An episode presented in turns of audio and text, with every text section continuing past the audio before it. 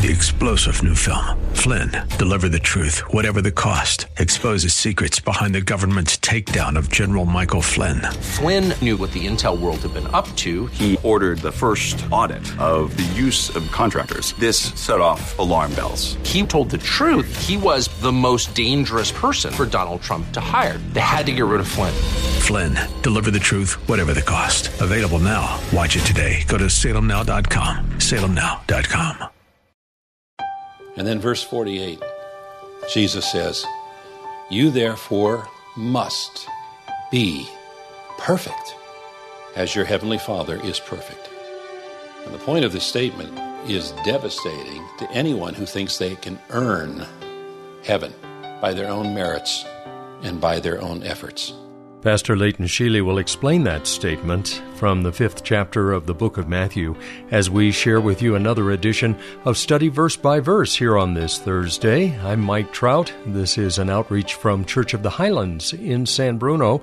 Check them out on the web at highlands.us. That's highlands.us.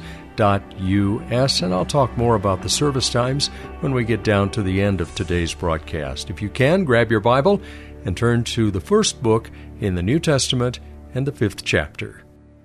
Verse 25 Come to terms quickly with your accuser while you're going with him to court, lest your accuser hand you over to the judge, and the judge to the guard, and you be put in prison. Truly I say to you, you will never get out until you have paid the last penny. And so Jesus is pointing out very practically if you can get something resolved before it gets to the point of court, do that. But beyond this practical and temporal matter is an eternal matter. Because this sin of anger, like all sins, is ultimately committed against God. And that's why Jesus talks about being thrown into prison until you paid the last penny. He's, he's not just thinking of a physical prison, he's thinking about hell.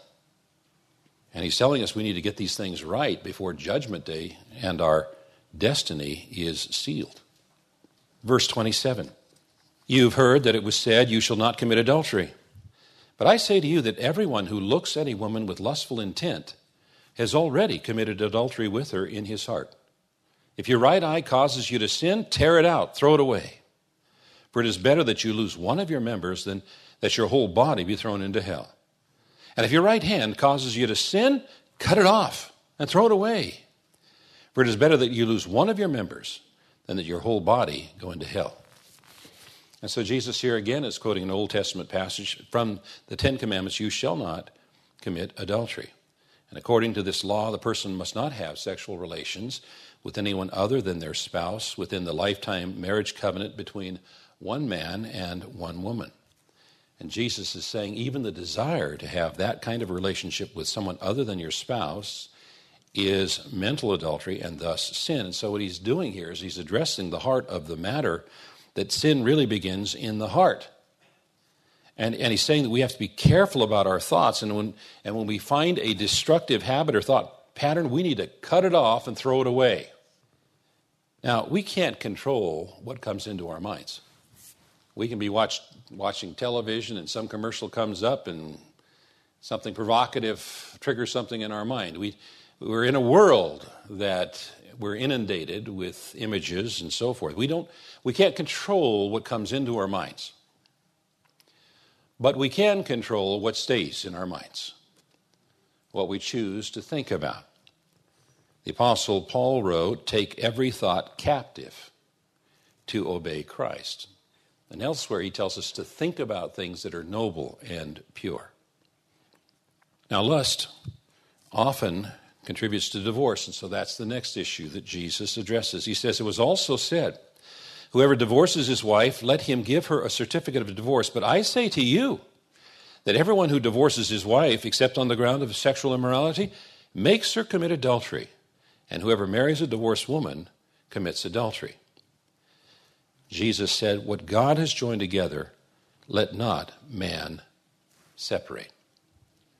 Now, all of us, almost without exception, are impacted in some way through family and friends by those who've gone through divorce and remarriage and so forth. And so, after we had done the sermon on the Sermon on the Mount series on this passage, there were a number of people who had questions for clarification. So, uh, we invited our resident expert, Pastor David Smith, to come back the next week.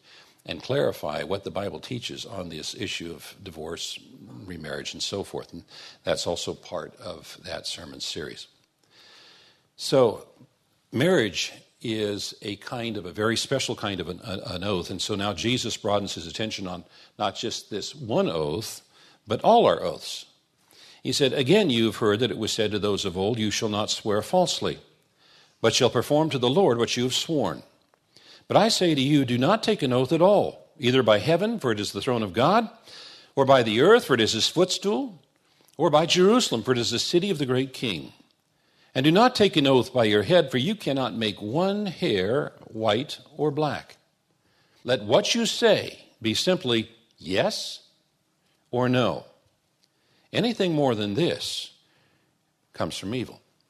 And so, what Jesus here is addressing an elaborate system that the religious leaders had created that evaluated how binding an oath was, depending on how it was created. And what they taught was the only both oaths that we're responsible for are those that were made to the Lord.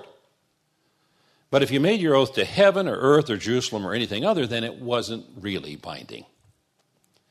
And modern day lawyers continue the practice of integrating convenient loopholes into agreements such that sometimes they're not even worth the paper they're printed on. But God is our example. And God makes promises. And God keeps the promises he makes. And God our Father wants his children to be like him. So Jesus said, Let your yes mean yes, and your no mean no. Let your words be few and clear when making any commitment, and make sure you fulfill the commitments that you make. You've heard that it was said, an eye for an eye and a tooth for a tooth. But I say to you, do not resist the one who is evil. But if anyone slaps you on the right cheek, turn to him the other also. And if anyone would sue you and take your tunic, let him have your cloak as well. And if anyone forces you to go one mile, go with him two miles. Give to the one who begs from you, and do not refuse the one who would borrow from you.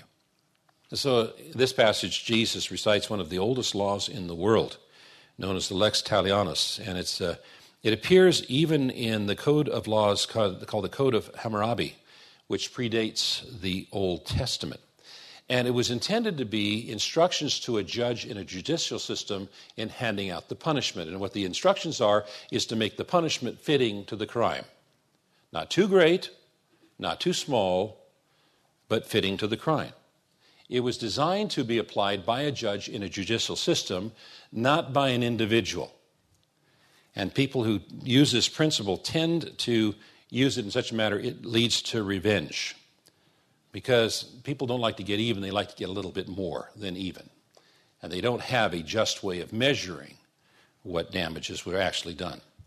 And so, what Jesus is telling us here is that Christians are to seek justice, but not to seek revenge or retaliation. The Apostle Paul wrote, Beloved, never avenge yourselves, but leave it to the wrath of God. For it is written, Vengeance is mine, I will repay, says the Lord. So when someone does you harm, someone's an enemy, they do you harm, leave vengeance in the hand of God. In fact, Jesus goes beyond just commanding us not to retaliate or seek revenge. He commands us actually, can you get this? To love our enemies. You've heard that it was said, You shall love your neighbor and hate your enemy. But I say to you, love your enemies and pray for those who persecute you, so that you may be the sons of your Father who is in heaven. For he makes his sun rise on the evil and on the good and sends rain on the just and on the unjust. For if you love those who love you, what reward do you have? Do not even the tax collectors do the same? And if you greet only your brothers, what more are you doing than others? Do not even Gentiles do the same? See, Jesus is calling his followers to live by a higher standard, and he himself is our example. And Jesus personally illustrated this commandment in action when he went to Calvary's cross because of his love for his enemies. Remember, the scriptures tell us at one time we were his enemies. And then, verse 48, Jesus says, You therefore must be perfect as your heavenly Father is perfect. And the point of this statement is devastating to anyone who thinks they can earn heaven by their own merits and by their own efforts. Because the standard is perfection, and every one of us falls short. And if you understand this verse, then you understand the essence of what Jesus is teaching and the heart of the gospel. None of us are perfect. None of us will be able to keep the law, be righteous in front of God by keeping the law. The Apostle Paul wrote, For what the law was powerless to do, in that it was weakened by the sinful nature, God did by sending his own Son in the likeness of sinful man to be a sin offering. And so he condemns sin and sinful man in order that the righteous requirements of the law might be fully met in us who do not live according to the sinful nature, but according to the Spirit. The word Spirit is capitalized. When the word Spirit is capitalized, it's a reference to the Holy Spirit. When we receive Jesus Christ as our Savior and Lord, the Holy Spirit comes to live within us, to guide us and empower us to do what is pleasing in the sight of God. And so Jesus is calling us to rise above mediocrity and to mature and become more and more like Him. And to do that, we can't accomplish that in our own strength. We depend upon God's Holy Spirit working within us. And despite all of this, we will never achieve perfection. That's why we need to be saved from our sin. And that's why Jesus came to be our Savior. For it is by grace you have been saved through faith. And this, not of yourself, it's a gift from God. Amen. And Lord, we're so very, very thankful for your word. It makes it so very, very clear. And Lord, we do come to you poor in spirit. We recognize that we are totally dependent upon you for everything. We're so glad that you are so generous and gracious and merciful and good.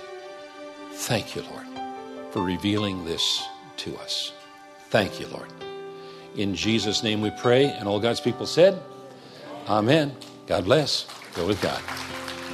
Pastor Leighton Sheely and another message from his Matthew series. And we'll move into chapter 6 tomorrow. I hope you can join us. And as always, all of the messages are available on the website at highlands.us. Details about the church can be found right there, including the service times. There are multiple services across the weekend, starting on Saturday evening at 5 and then going through Sunday morning and again Sunday evening at 6 p.m. All the details, as I said, are on the website highlands.us, and you can share with us the fact that you listen to this broadcast. When you go to the website, just click on the contact link. I'm Mike Trout. Have a great rest of your day and come back tomorrow when we'll once again open the Word of God and study verse by verse.